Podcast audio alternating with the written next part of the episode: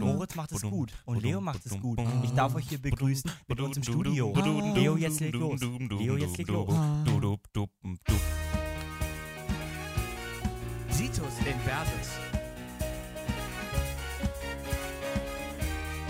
Der Vorklinik-Podcast.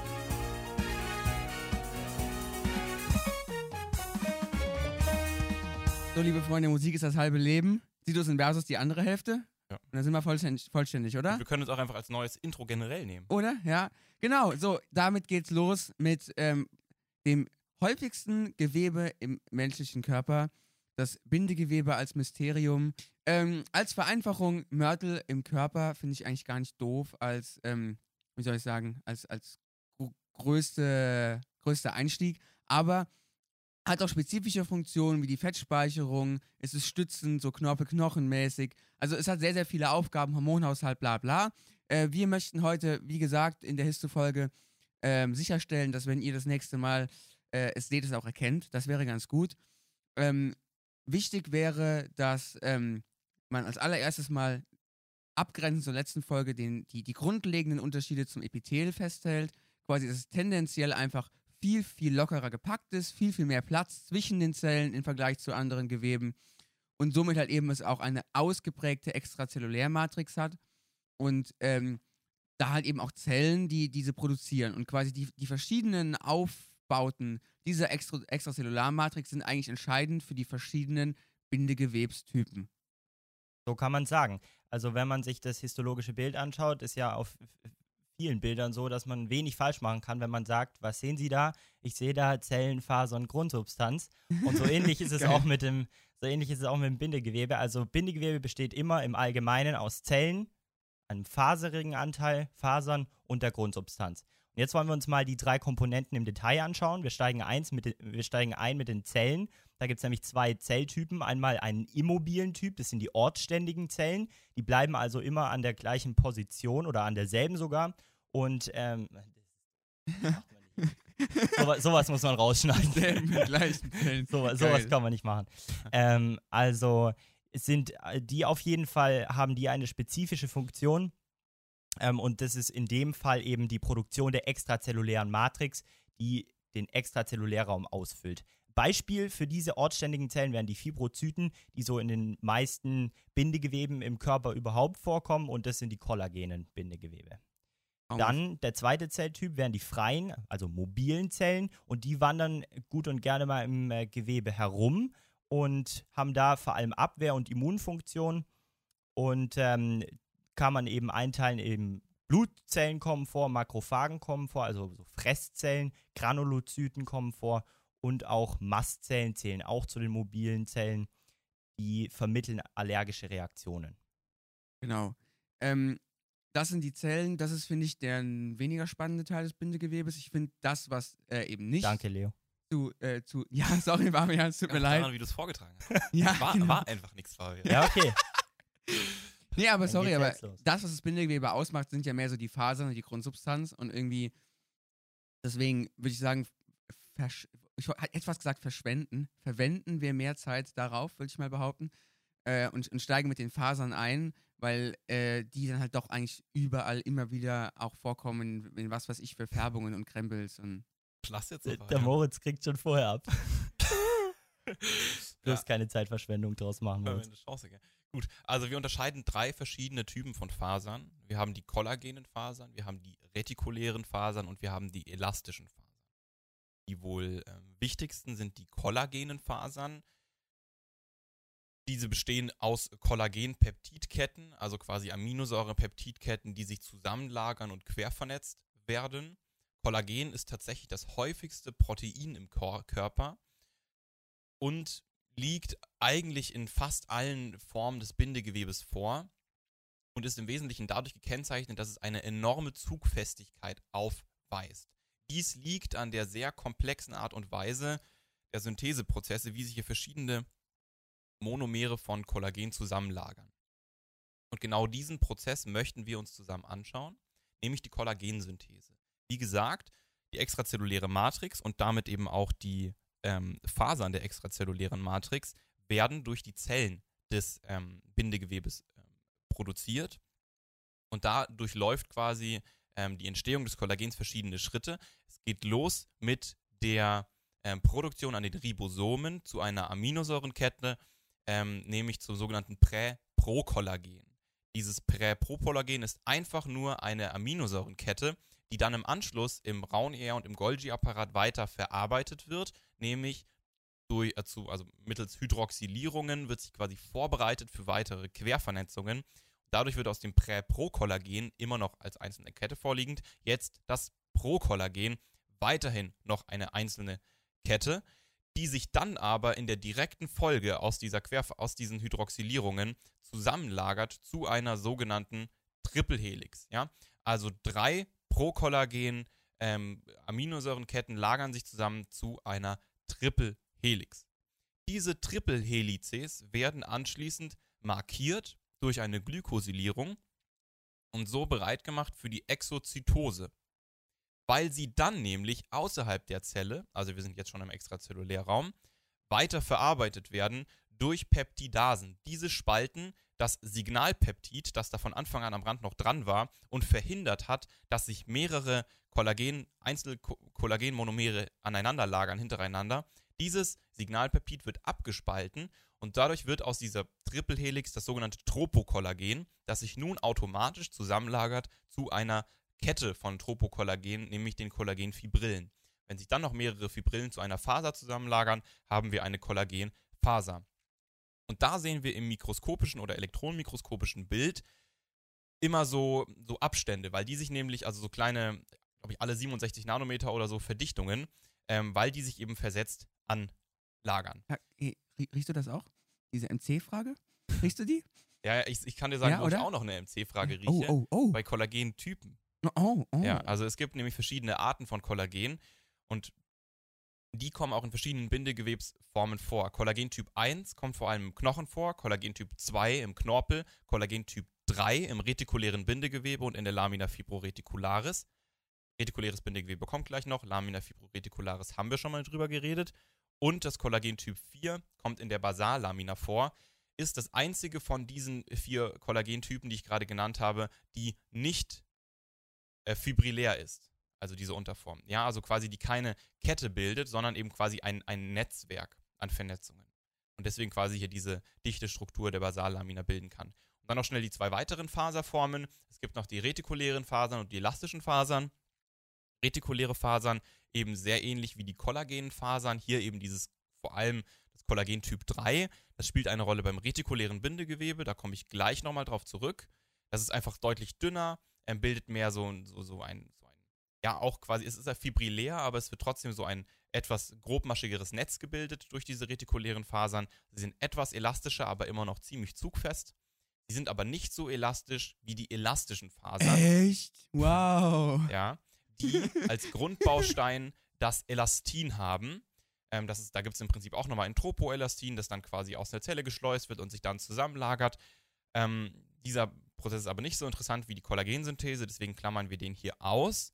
Man kann sich hier aber merken, dass bei diesen elastischen Fasern nicht nur Elastin vorliegt, sondern auch Mikrofibrillen, die quasi so eine Art Schablone für die Synthese von diesen elastischen Fasern bilden. Der Ort, äh, wo diese elastischen Fasern vorkommen, ist auch wieder quasi in allen Bindegewebsformen. Da muss man sich klar machen, tatsächlich ähm, gibt es eigentlich überall bei jeder Form von Bindegewebe immer alle Fasern, aber es gibt verschiedene Schwerpunkte. Ja?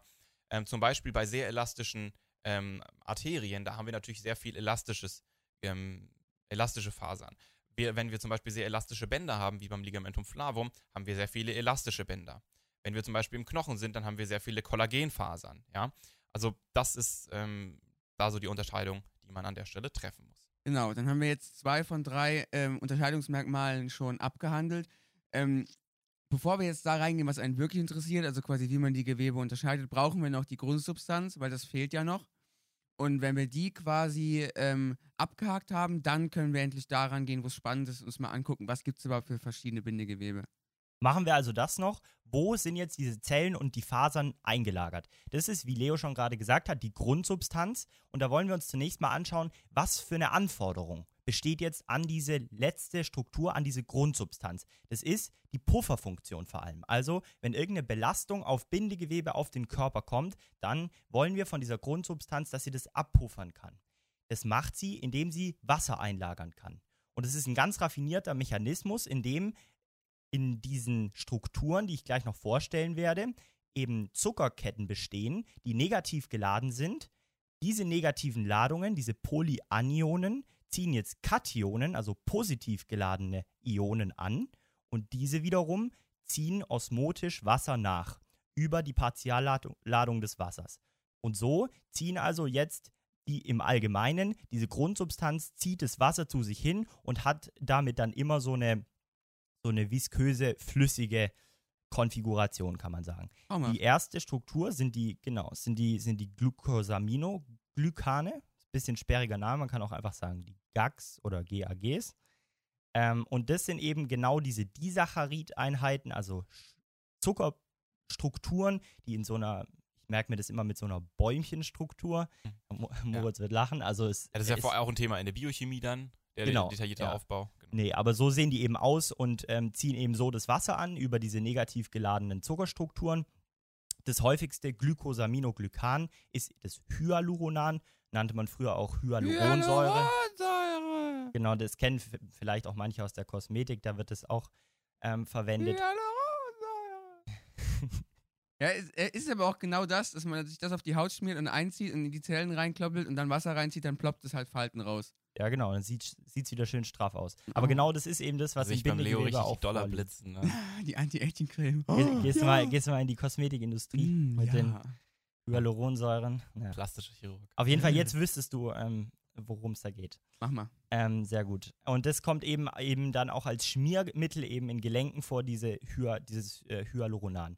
Der zweite ähm, Grundstoff in dieser Grundsubstanz sind die Proteoglykane. Da muss man sich eigentlich nur merken, die, das, das letzte Wort in diesem, in diesem Wort, also der letzte Wortbestandteil quasi, die Glykane, der überwiegt jetzt. Also das ist ein, ein, ein Zuckeranteil, der kovalent mit einem Proteinanteil verknüpft ist und der Proteinanteil ist eben größer.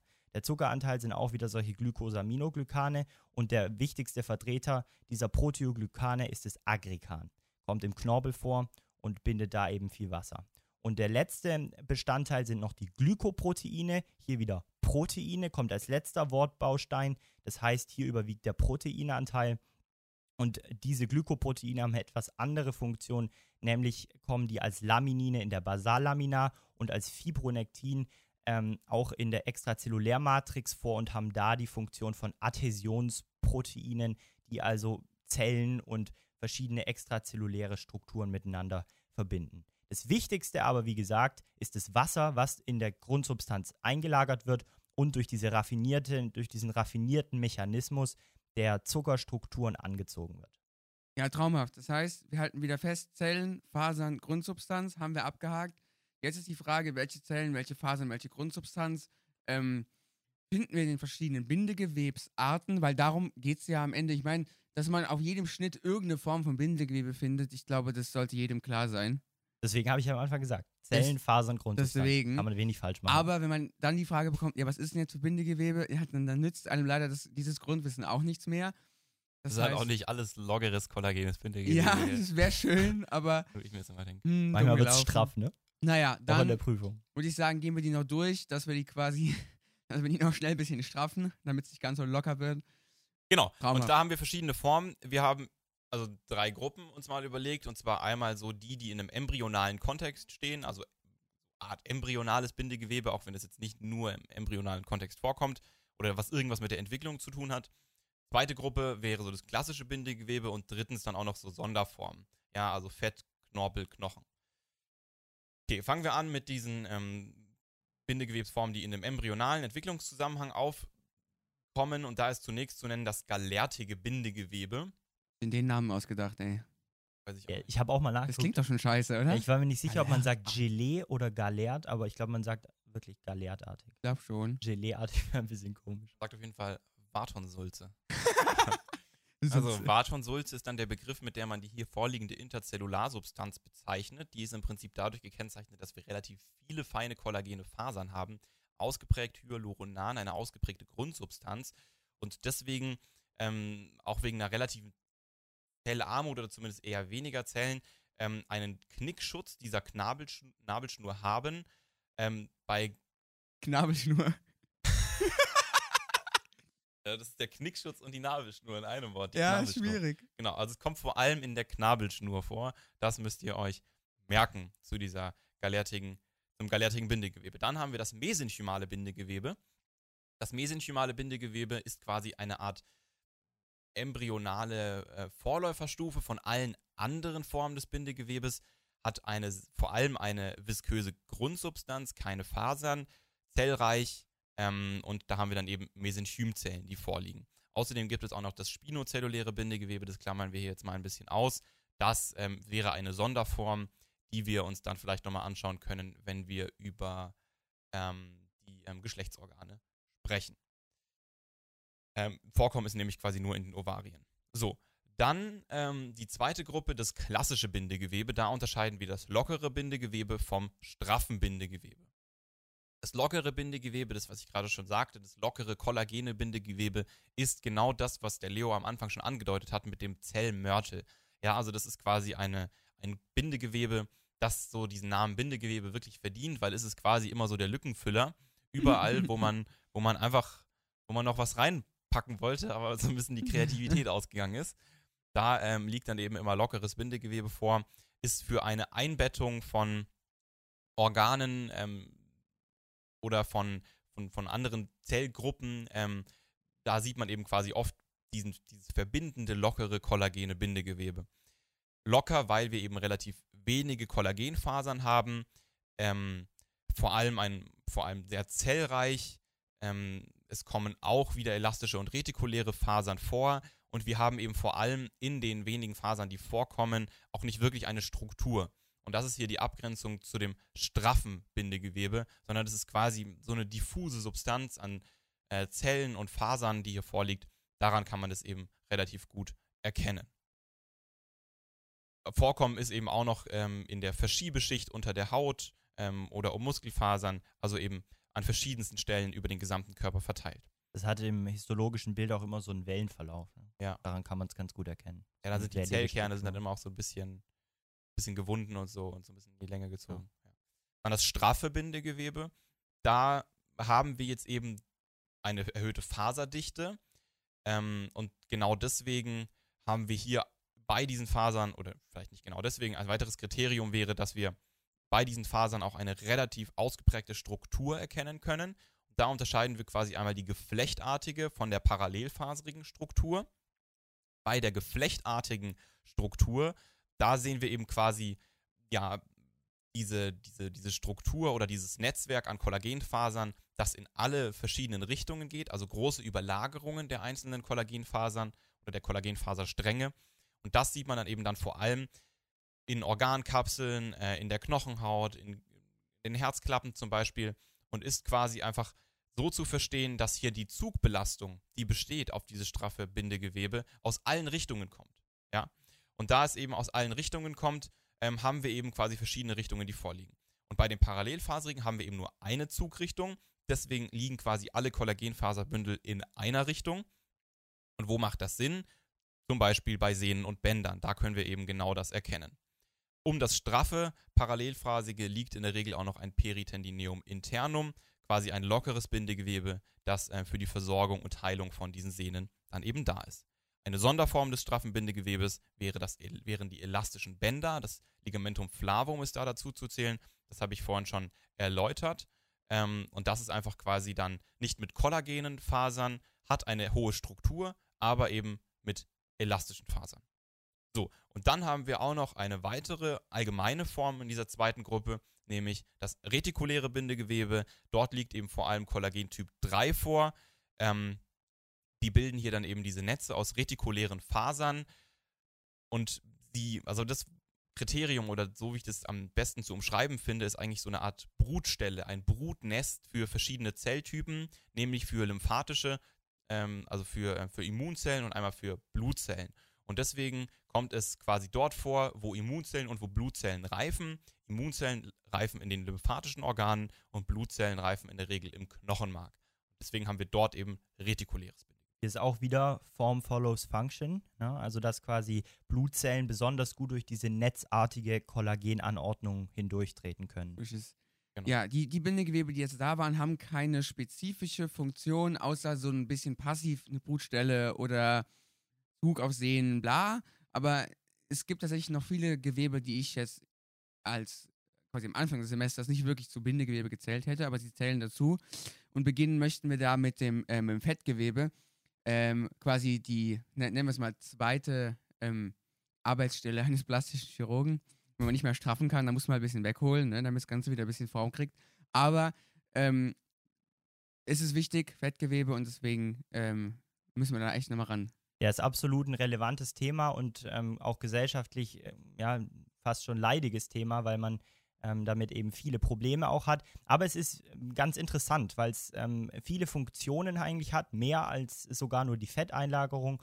Es gibt da nämlich auch ähm, an den Regulationen von Hormonen, des Hormonhaushalts, zum Beispiel die Hungerregulation ähm, über bestimmte Hormone und Rezeptoren da, da ähm, zu, aber an anderer Stelle mehr. Genau, und Wollen unterscheiden tut man ja an sich zwei verschiedene Fettgewebe, was ich auch nicht wusste, aber tut man. Ja, tut man. Also ähm, es gibt eben zwei Zellformen im Fettgewebe. Das eine wären die weißen Fettzellen oder das weiße Fettgewebe, auch Adipozyten genannt. Also Fettzellen ähm, sind Adipozyten und dann gibt es das braune Fettgewebe. Beim weißen muss man sich vor Augen führen, das ist univakuulär, also nur eine große Blase, kann man sagen, eine Zelle. Da drin ist ein, ein Fetttropfen, Lipid und das Lipid, was da drin vorkommt, sind eben die Triacylglyceride, also TAGs. Und die drücken auch den Zellkern ganz an die Seite. Das heißt, histologisch muss man sich bei den, beim weißen Fettgewebe immer merken, das hat eine Siegelringform. Daran kann man es gut erkennen, wie als würde man auf einen Siegelring von der Seite drauf schauen. Ähm, das wäre es soweit zum äh, weißen univakuulären Fettgewebe. Dann kommen wir jetzt noch zum braunen. Das Braunen gibt es eigentlich im erwachsenen Menschen relativ wenig, sondern meistens nur oder eigentlich hauptsächlich in Neugeborenen. Da kommt es relativ viel vor, auch zum Beispiel in äh, Tieren, die Winterschlaf halten. Mhm. Und warum? Weil das für den Wärmehaushalt und für die Wärmeproduktion sehr relevant ist. Da ähm, haben wir eine plurivakuuläre Anordnung ähm, und viele Mitochondrien sind enthalten im braunen Fettgewebe und das führt auch dann zu der, zu der bräunlichen Färbung, deswegen braunes Fettgewebe. Ähm, was noch wichtig ist, kurz ähm, als Exkurs vielleicht, ist das Un ähm, Uncoupling Protein 1, was eben dazu führt, dass quasi Protonen nicht für die ATP-Produktion, sondern für die Wärmeproduktion ähm, verwendet werden. Deswegen muss man bei Babys dann schon auch gut aufpassen, weil die zittern nicht, wenn sie frieren. Das heißt, Wenn sie Ja. zittern, ist schon zu spät. Genau, wenn sie, Ja. also wenn sie dieses Muskelzittern haben und damit Wär Wärme erzeugen müssen, dann ähm, wäre schon Hopfen und Malz verloren gut. sozusagen. Ähm, so, aber diese, wie gesagt, das braune ähm, äh, Fettgewebe verschwindet dann ähm, mit der Zeit wieder und wir müssen dann zittern, wenn es kalt ist. Ja. Die Erwachsenen. Genau. Was ich jetzt noch ähm, viel noch erstaunlicher finde als Fettgewebe, ähm, dass das zum Bindegewebe gehört, ist das, was jetzt kommt, und zwar Knorpel und Knochen. Hätte ich nicht gedacht. Ich dachte, das wäre irgendwas eigenes, aber es ist quasi einfach nur ein bisschen krasseres Bindegewebe. Man redet ja auch von Binde- und Stützgewebe. Ja, und jetzt kommt okay. eher Stützgewebe. Ja, genau. Kann, kann man quasi so sagen. Stützgewebe. Machen wir von, von weich zu hart, fangen wir mit Knorpel an und ähm, gehen dann zum, zum Knochen über und quasi das Härteste zum Schluss. Klingt gut, oder? Klingt richtig stark. Also der Knorpel, Knorpel, der, der, Knorpel, der, der Knorpel, du, da kommt der, der Sturgarter kommt da durch. Nee, also der, der, der Knorpel ist so weich, wie ich ihn gerade mit Knorpel schon ausgesprochen habe. Süß. Ähm, und ähm, der hat eine federnde Funktion. Ja? Also den hat man zum Beispiel im Kniegelenk, wo viel Belastung auch drauf kommt. Und jetzt wollen wir uns anschauen, wie macht er das, dass er ähm, so eine gute Pufferfunktion hat. Zum Aufbau ist zunächst zu sagen, dass um den Knorpel her drumherum das Perichondrium, also quasi die, die Hülle drumherum um Gelenkknorpel liegt. Und die hat eine ernährende und regenerative Funktion. Warte mal, die gibt es eigentlich überall, außer beim Gelenkknorpel. Deswegen, deswegen sind das so Knorpelschäden an, an Gelenken so, so blöd.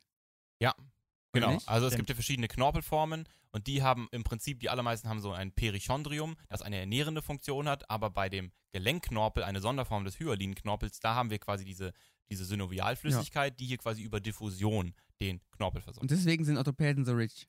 Ja, weil da ist dann das Problem, dass bei Knorpelschäden eben, Ja, sind sie Schon, schon, oder? weil die ganzen Leute, deren Knorpel kaputt ist, Mhm. ähm, der wächst nicht mehr nach. Das heißt, ähm, da muss man dann viel in Behandlung gehen, weil eben der Gelenkknorpel nicht durch Perichondrium versorgt wird, sondern nur rein diffusiv. Also, wie ist der Knorpel aufgebaut? Im Knorpel sind die ortsständigen Zellen die Chondrozyten, Knorpelzellen. Die sind angeordnet in sogenannten Lakunen, kleinen Höhlen, wo mehrere von diesen Chondrozyten drin liegen. Um eine Lakune besteht jetzt eine Haut. Die wird Knorpelkapsel genannt. Das umliegende Bindegewebe wird auch als Knorpelhof oder Territorium bezeichnet. Wenn man jetzt dieses, diesen, diese Chondrozyten in einem Chondron zusammen anschaut, dann ist um mehrere, also sa- sozusagen zwischen diesen Chondronen, befindet sich dann das Interterritorium, der Raum zwischen den Chondronen. Genau, weil so ein Chondron umfasst ja quasi nicht nur die isogene Gruppe an Chondrozyten, sondern eben auch noch das Territorium, also das Bindegewebe. Genau. Ja. Was ist eine isogene Gruppe? Isogene Gruppe ist eine Gruppe von Chondrozyten, die aus einem Chondroblasten, also quasi die Vorläuferzelle, hervorgehen. Das heißt, es riecht auch schon wieder fast so ein bisschen nach MC. Mm, lecker. Soundeffekt mal einbauen. Genau, dass in einer, dass ähm, die Chondrozyten eines Chondrons alles Klone sind. Das nennt man dann eben isogene Gruppe, iso gleich, so kann man sich äh, sehr gut merken. Ähm, alle Zellen gehen aus derselben Vorläuferzelle hervor und sind deswegen alles geklont in einem Chondron drin. So. Aber leider Gottes reicht das nicht zu wissen, ähm, wie so Knorpel im- im Allgemeinen aufgebaut ist, sondern es gibt auch noch verschiedene Knorpel, weil sonst wäre es ja langweilig. Deswegen ähm, müssen wir die auch noch unterscheiden lernen, aber denke ich, äh, mit einer guten Übersicht auch machbar. wir steigen mal ein mit dem Hyalinenknorpel, dann gibt es noch den Faserknorpel und danach den elastischen Knorpel. Aber jetzt Schritt für Schritt. Der Hyaline-Knorpel ist der häufigste Knorpeltyp. Charakteristisch sind hier große Ho Chondronen mit also vielen Chondrozyten. Hier ist also die, die Knorpelzelldichte sehr hoch und das charakteristische Kollagen ist hier das Kollagen vom Typ 2, das sich zwischen den Knorpelzellen befindet und die Interzellarsubstanz aufbaut. Hier ist wichtig zu bemerken, dass es diese Kollagenfibrillen maskiert sind. Das heißt, die werden nicht angefärbt. Im Alter kommt es Schritt für Schritt zu einer Demaskierung. Das heißt, man kann das Alter des hyalinen Knorpels auch letztlich an der Sichtbarkeit der Kollagenfasern abschätzen. Hat was von diesen Jahresringen, oder? Findet ihr nicht bei so einem Baum? Ja. Ja, Okay, scheiß Vergleich, es tut mir leid. also Vergleich generell Bäume und Menschen. Es, es Also- wächst. also es, es wächst und es verändert sich Okay. mit, mit der Traumhaft, Zeit. So kann man es ja. vielleicht sagen. Es verändert sich mit der Zeit. Das Ich habe gerade ehrlich gesagt nicht ganz zugehört. Also der, der hyaline Knorpel kommt zum Beispiel, um noch einen ähm, Ort des Vorkommens zu nennen, im Rippenknorpel vor. Der Faserknorpel ist jetzt abzugrenzen vom hyalinen Knorpel, indem man hier dicht gelagerte Kollagenfaserbündel hat und die sind hier jetzt sichtbar. Die sind nicht maskiert. Das ist wichtig zu, zu wissen und zu differenzieren. Und hier kommt jetzt auch das Kollagen Typ 1 vor. Erinnern wir uns, Kollagen Typ 1 ist schon ein Hinweis auch jetzt auf die Struktur bzw. die Funktion des Faserknorpels. Und ähm, wir haben eine Kombination jetzt aus der Zugfestigkeit des Kollagen Typ 1 aus dem Knochen mit der Druckfestigkeit, die ja dem Knorpel inhärent ist, weil ja auch hier viel ähm, so diese Grundsubstanz vorkommt und Wasser eingelagert wird. Im Faserknorpel also wenig Hydrochondrone, Kollagen Typ 1 und wir haben hier kein Perichondrium. Das heißt auch, hier ist wieder sozusagen äh, die Gefahr, wenn es geschädigt ist, dass es eben nicht mehr gut rene- regeneriert. Und als bestes Beispiel ist hier zu nennen der Annulus fibrosus, der also zwischen den ähm, Wirbelkörpern liegt, wo ja auch viel Druckbelastung draufkommt und gleichzeitig das Ganze zugfest sein muss. Das heißt, Faserknorpel ist wichtig für, ähm, ist wichtig, dass es Kollagen Typ 1, ein straffes Bindegewebe hat und eben Knorpelgewebe. Traumhaft. So, Und- zwei von drei. Jetzt kommt der elastische Knorpel. Und jetzt kommt noch kurz der elastische Knorpel. Der ist im Prinzip aufgebaut wie hyaliner Knorpel. Und ähm, man muss aber sagen, dass pro Chondron weniger ähm, Chondrozyten vorkommen. Das heißt, die ähm, Knorpelzelldichte ist weniger. Die Kollagenfasern sind hier maskiert, die sieht man also nicht. Was man aber sieht, ist der hohe Anteil an elastischen Fasern. kann man sich ja auch gut merken. Elastischer Knorpel hat viele elastische Fasern, die man im histologischen Bild sieht, weil sie nicht maskiert sind. Kommt eben vor im, im Ohr und im Kehlkopf und in Bronchien. Ich weiß auch nicht, aber nur, dass So man mal eine Vorstellung hat. Genau, dann, meine Damen und Herren, wird's hart. Gehen wir noch schnell dynamisch an die Knochen ran. Ähm, kurzer Überblick, wir hatten das makroskopisch schon mal thematisiert. Es gibt eine Diaphyse, das ist der zentrale Bestandteil eines Knochens. Und dann haben wir quasi an den beiden Enden eine Epiphyse und dazwischen eine Metaphyse. Wir haben um einen Knochen herum eine Knochenhaut, das sogenannte Periost. Außerdem gibt es nach innen um die Knochenmarkhöhle das sogenannte Endost.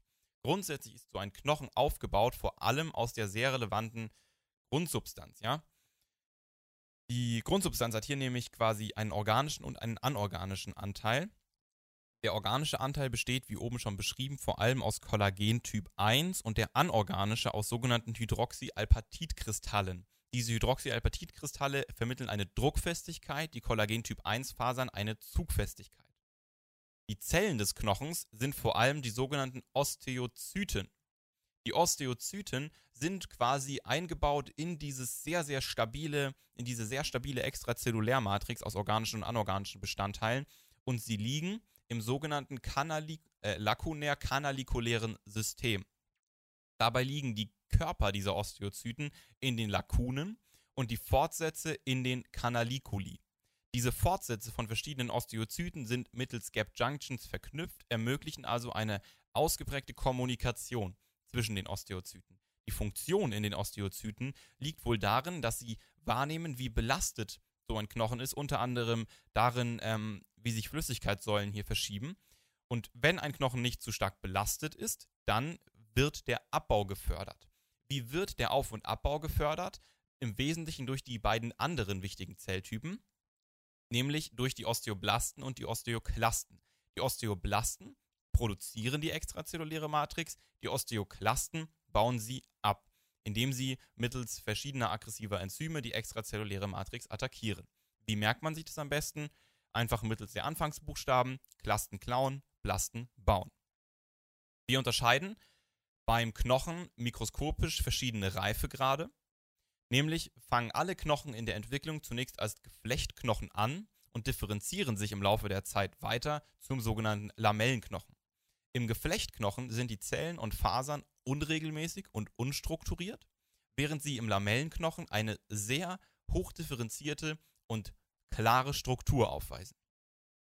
Trotzdem unterscheiden wir in dem späteren differenzierteren Lamellenknochen eine Substantia spongiosa von einer Substantia compacta. Die Substantia spongiosa ist zentral, noch etwas lockerer, mit so diesen Trabekeln, die dann immer auch so ein bisschen in der, in der Richtung der Belastung ausgerichtet sind. Und die Substantia compacta ist noch stärker strukturiert und weiter in der Peripherie Richtung Periost zu verorten. Das, die, ähm, die Spongiosa merke ich mir immer so mit diesem schwammigen Aussehen, Genau. ne, mit dem Sieht so ein. Schwamm auf. Diese Werbung kann unbezahlte Werbung enthalten. Habe ich gesagt, diese Werbung? Die, diese Folge, alles klar, gut. So, ich bin schon genauso durch wie die äh, Zuhörer nach dieser Folge. So, die Anordnung der Extrazellulärmatrix in dieser Substantia compacta erfolgt im Lamellensystem, nämlich in sogenannten Osteonen. Osteone sind ähm, sogenannte Speziallamellen, die in Ringen angeordnet sind. Müsst ihr euch mal ein Bild anschauen, wie das aussieht. Die in der Mitte den sogenannten Havers-Kanal haben. Deswegen nennt man so ein ganzes, ähm, so einen ganzen, so einen ganzen, also so ein ganzes Ostion auch Havers-System. An der Stelle Grüße nach Chelsea zu Kai. hat es Ähm, Jahresringe? Ähm, wieso Jahresringe? Hm, es sind doch Ringe um das Ostion drum, meinst du gerade?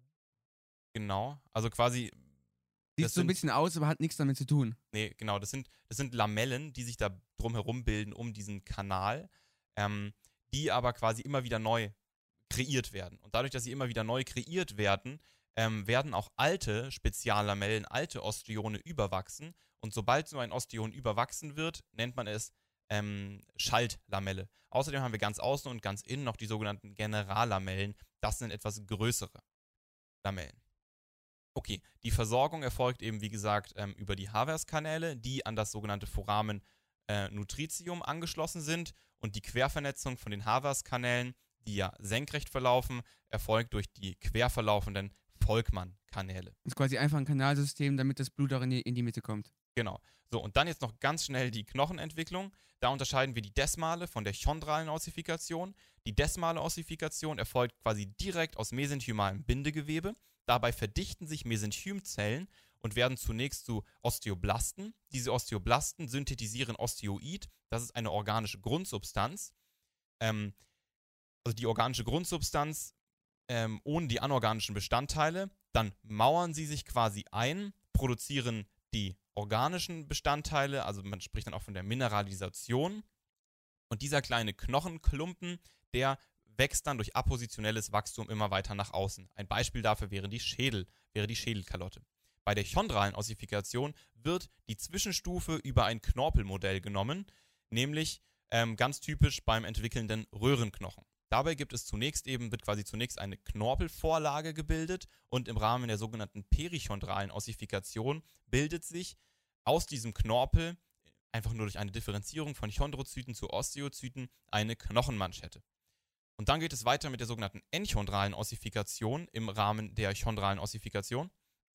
Nämlich wird die Knorpelmatrix ähm, hypertrophieren, also Knorpelzellen hypertrophieren, vor allem zunächst am Rand, mineralisieren die Knorpelmatrix und bewirken so, dass quasi von der Knochenmanschette ausgehend immer mehr Knochengewebe äh, angereichert wird. Dann wachsen Osteoklasten ein und auch Chondroklasten, bauen quasi eine, eine Art ähm, primäre äh, Markhöhle und es bilden sich nach außen zwei sogenannte Ossifikationsfronten, nämlich wächst quasi der Knorpel vorne weg und der Knochen hinterher. Und sobald der Knochen schneller wächst als der Knorpel, ist man quasi ausgewachsen. So funktioniert das Längenwachstum im Wesentlichen. Und bei diesen Ossifikationsfronten unterscheiden wir nun fünf Zonen, startend jetzt beim Knorpel. Es geht los mit der sogenannten Reservezone. Das ist ruhender hyaliner Knorpel. Dann folgt die Zone des Säulenknorpels, auch Proliferationsknorpel oder Proliferationszone genannt. Ähm, und dort bilden sie einfach eine Reihe. Dann folgt die Zone des Blasenknorpels. Dort wachsen diese Chondrozyten, sie hypertrophieren, werden relativ groß. Die vierte Zone ist die sogenannte Eröffnungszone, auch Resorptionszone genannt. Dort kommen quasi nun die Chondrozyten und die Ost also dort kommen dann die Osteoklasten und die Makrophagen, die eben die Chondrozyten zunehmend abbauen. Und dann in der fünften Zone, der Ossifikationszone, kommen nun Osteoblasten und bauen an den gerade weggeräumten ähm, Stellen aus der Zone 4 weiter und hier quasi dann eine primäre Spongiosa. So. Und damit wird's hart. Jetzt Und das war hart. Das war auch hart, ja. sind So die ist es, Köpfe Freunde. geplatzt und Jetzt sind die- Knochen kaputt. Ja, ja geil, ja. Einer auch. Wollte gerade sagen. Und damit würde ich sagen, mit den Knochen ist das Bindegewebe vollständig. Unser Ja. Kopf ist auch vollständig voll. Und dann sind wir, würde ich sagen, sind wir, sind wir gut dabei, oder? Ja, jetzt Na, gute Nacht, Freunde. Dann-. Bis zum nächsten Mal mit Moritz Lieblingsgewebe ab zu den Muckis. Tschö. Bis zum nächsten Mal. Ciao.